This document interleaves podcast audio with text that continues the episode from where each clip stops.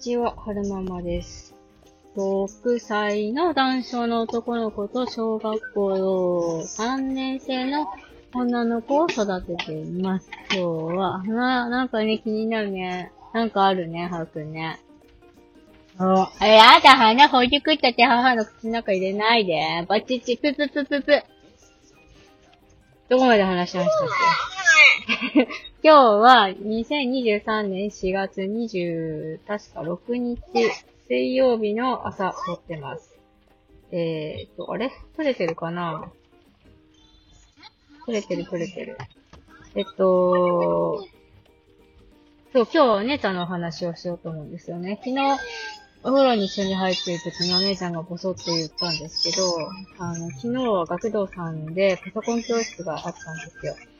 で、いつも仲良くしてるお友達に、その、パソコン教室受けるときに、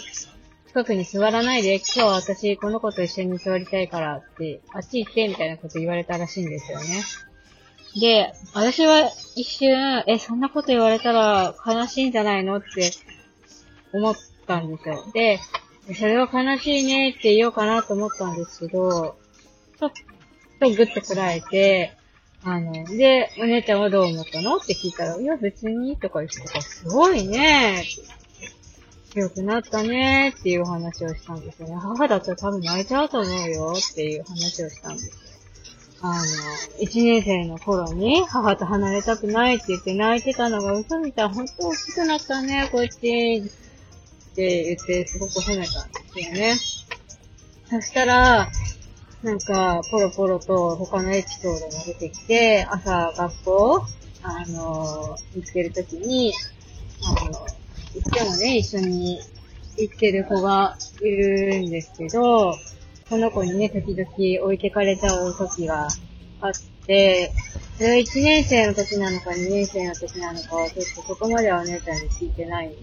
けど、まあ、置いてかれちゃった時があって、泣きながら学校に行った時があったんだよって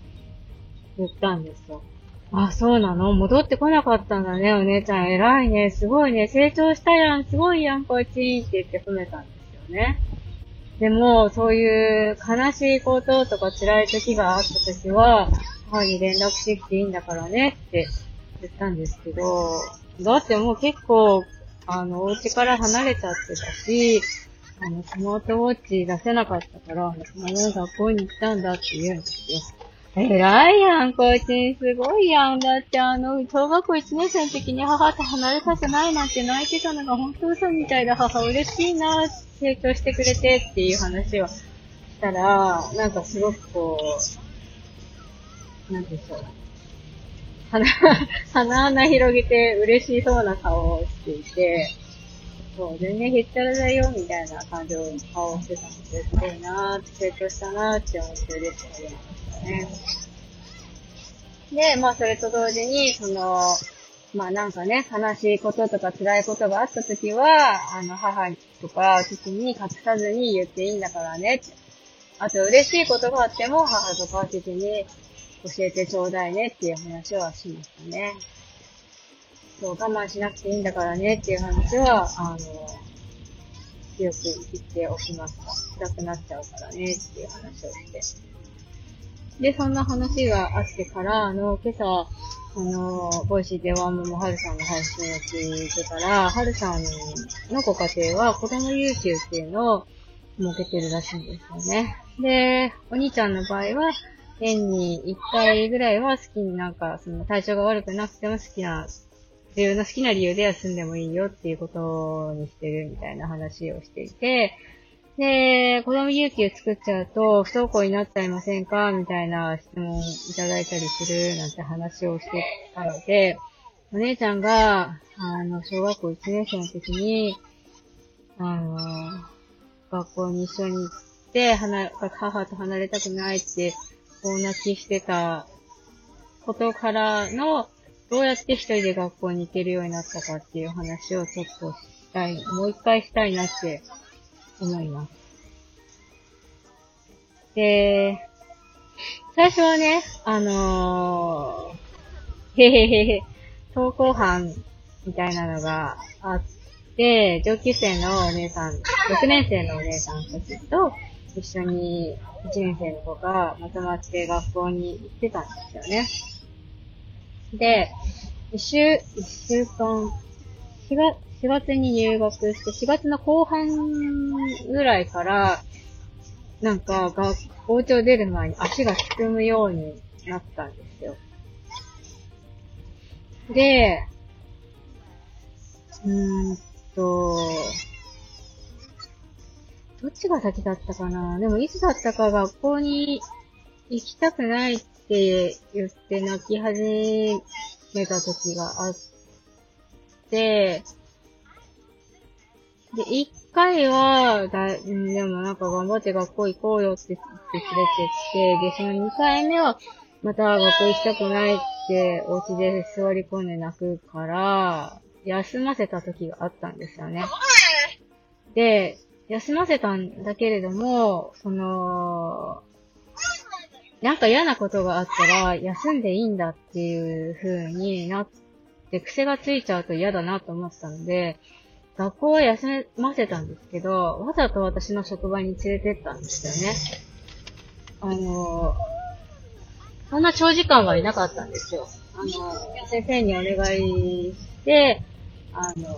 さんじかんで帰らせていただきますっていうことで、でもお姉ちゃんがこうこうこういう理由で、ちょっと母も仕事してるんだよっていうところを見せてあげたいから、ちょっと連れてってもいいですかみたいなお話をして、わざと私の職場に連れてったんですよ。で、いちじかんぐらい私が仕事してるところをお姉ちゃんに見せて、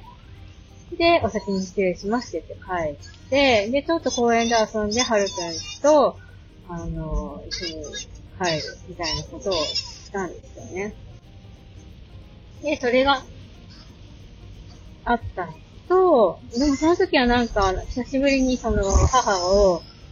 独占して一緒に遊ぶ、公園で遊べたっていうのはなんか、お姉さん的には嬉しそうにしてましたね。あ、そうそう、その日、職場にも行ったけど、あの、美容院にも一緒に行ったんですよ。私なんか髪の毛染めなきゃいけない。髪の毛切るんだったか染めるんだったか、なんかまあ予定が入って一緒に頼んで、で、お姉ちゃんに後ろの方で待っててもらうっていう経験をしましたね。で、それで、職場にも行けるの、ヘアカットしてもらえるの、マックに行って一緒にお昼食べて、で、公園でちょこっと一緒に遊んで、で、はるくんに買いに行くみたいな。で、なんか久しぶりに母と一緒に遊べて嬉しかったみたいな感じの印象を、まずその日は受けましたね。で、その次の日も、なんか、お家を出る前に足がすくむってことがあったので、あ、じゃあ分かった、母、学校まで一緒についてってあげるから一緒に行こうって言って、あの、なんだろうな、うつむきがちなお姉ちゃんと一緒にまず学校まで歩いていって、その日はもう終始下向きながら学校に歩いてて感じで、で、学校に着いて、で、まだ新、入学したてだったから、その頃は担任の先生方がね、玄関まで迎えに来てくれてたんですよ。で、学校の玄関に着いて、さあ行きなさいってなった時に、やだ、母と離れたくないって泣きしゃ、泣きだける、ん泣きだけるお姉ちゃんを先生に入って無理やり渡して、バッて帰るみたいなことをしてたんですよね。で、なんか、後々話を聞くと、うんと、他のクラスの先生が、うんと、お友達に送ってるのを見て、怖い、怖かったっていう話をしたりとか、担任の先生が怒って怖いとかいう話をしたりとか、お姉ちゃん結構好き嫌いが多いんですけど、その、給食、残すことに対して厳しかったりとか、まあなんか、まあ先生が怖いっていう話をしてましたね。で、先生の話、何度か先生、担任の先生と連絡帳でやり取りして、で、そうそう、朝毎朝一緒に学校に行く中、先生ともやりとりして、で、お話を聞くと、えっと、朝はそうやって、川で離れたくないって、泣きたくって、えっと、にじかんめぐらいは、無心無心してるんだけれども、その後、友達と楽しく遊んでますよ、なんて話をしてたので、学校自体が嫌なわけじゃないんだろうなとは思ったんですよね。で、きっとその、朝私と一緒に行って離れるっていうのは嫌なんだろうなと思ったんですよね。それと同時になんか時々先生が怖いって言ってたから、あ、先生が怖いのか、まあ、クラスのお友達も、その、幼稚園的に仲良かったお友達も全然いないし、そういう寂しさもあるのかな、と思って、で、あの、なんか困った時に、母と父に連絡できるように電話の仕方を教えたんですね。父と母の電話番号、ここに、書いとくからねって言って、あの、家の電話番、で、ん?家の電話の前に電話番号を書いたものを置いておいて、で、一回、その、何回か、私の携帯と夫の携帯に電話をさせるっていうことをしたんですよね。それで電話の仕方を覚えて、そこ見たね、ほい!よし、できた。できたね。イエーイ。で、イエーイ。で、電話の仕方を覚えました。で、それでもやっぱり、あの、学校についてきてほしい。で、ついていく。で、玄関でバイバイもできない。で、教室までついていく。で、教室でバイバイできない。で、こう、テンション上げさせながら、ランドセルの中のもの出させたりとかして、で、じゃあ行ってくるねって言うんだけど、母と離れたくないとかいう話でビービー泣いたりとかしてたので、で、それで、うんと、なんか、いつでも困った時に母と父に連絡取れるようにしてもらったおうちを購入したっていう経緯もありましたね。あと、あとやったのはスクールカウンセラーさんへの相談。なんか担任の先生から一度スクールカウンセラーさんと相談していませんかって言われたので、スクールカウンセラーさんと相談して、そしたら、まあなんか、うー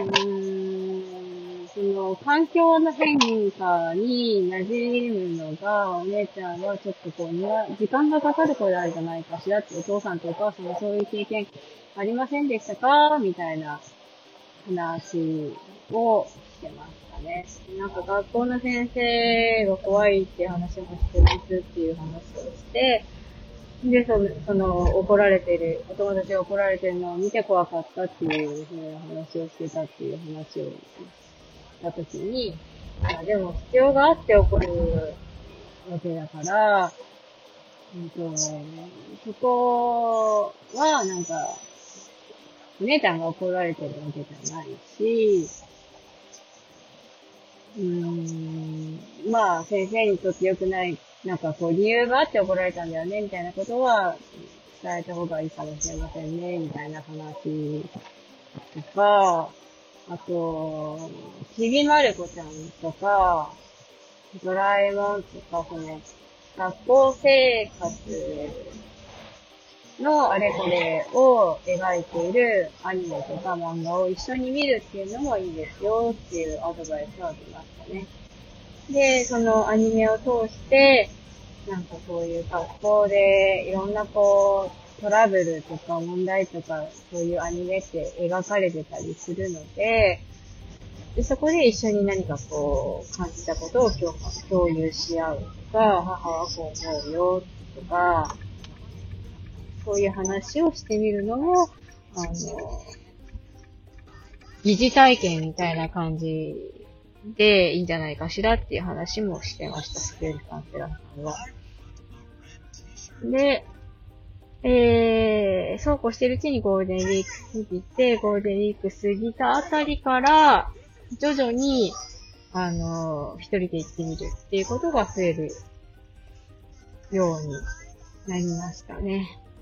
なぜそういう風になったのかっていうのは、お姉ちゃんはまだきちんと言語化はできてないんですけども、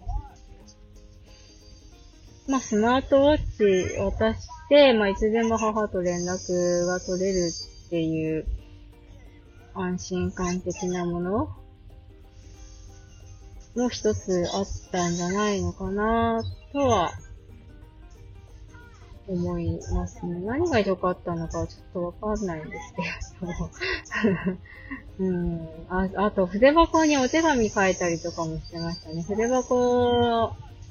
のパカって開けたところになんかこう何か紙を挟めるところがあったんで、あ違うなマスキングテープで貼り付けたのかな。なんかお姉ちゃん大好きだよ、みたいなメッセージと、なんか困ったことがあったら、この番号に電話したいですって先生に言うんだよっていうメッセージを書いたりとか、あと、家族の写真を、あの、筆箱の中に入れてみたりとか、そういうこともやったりしてました。で、癖がつくといけないなと思ったので、あの、行きたくないとか足がすくんでても、まず行ってみようか。母一緒に行ってあげるからって言って、必ず一緒に学校までついて行って、教室までついて行って、で、先生に引き渡すっていうことをしてましたね。あのー、前半は先生も、あのー、お姉ちゃんがクラスの中に入ってきたら、あの、預かりますね、みたいな感じで引き取ってましたけど、後半は先生、クラスの中に入ってきてもしれっとしてて、姉ちゃんビービー泣いてるのに、なんか、全然、あれ、私知りませんけど、みたいなしれっとした顔したりとかしてて、おいおい先生、私も仕事があるんだけど、とか思いながらも、まあなんかそういう、あ、先生ってこういう人なのね、って思いながら、過ごしたりとかしてて、まあでも、まあ、まあいろんな、いろんなことしましたよね。まあ結果、まあ、学校に慣れてきたっていうのもあったと思うんですけど、一人で学校に行けるように、なんとかなった感じですね。何が良かったかはわからないですけれども、まあ、一緒に学校まで行ったっていうのと、母も仕事があるから行かなきゃいけないんだよっていう強く毎回毎回言ったっていうことと、あとなんかでも困ったことがあったらすぐ電話してきていいんだからね、必ず迎えに行くからねっていう感じと、筆箱にメッセージを書いたり、手が写真を入れたりしたことですね。そんな感じですかね。そう、あれからその学校行きたくないとか、なんかこう、忘れ物して、泣きながら家に帰ってくるとか、そういうことは、なくなりましたね。今は忘れ物しても、あの、家には戻ってこずに、そのまま学校に行って、すみません、先生忘れましたって正直に言って、なんかいろいろ交渉したりしてるみたいです。本当なんか、すごい成長したなぁと思って、嬉しく思いますね。うん、でもなんか、我慢しすぎて心が辛くなっちゃうとかわいそうなので、我慢しすぎなくていいんだからねっていうのは伝えておきました。えーと、最後までお聞きくださいましてありがとうございました。それではまた。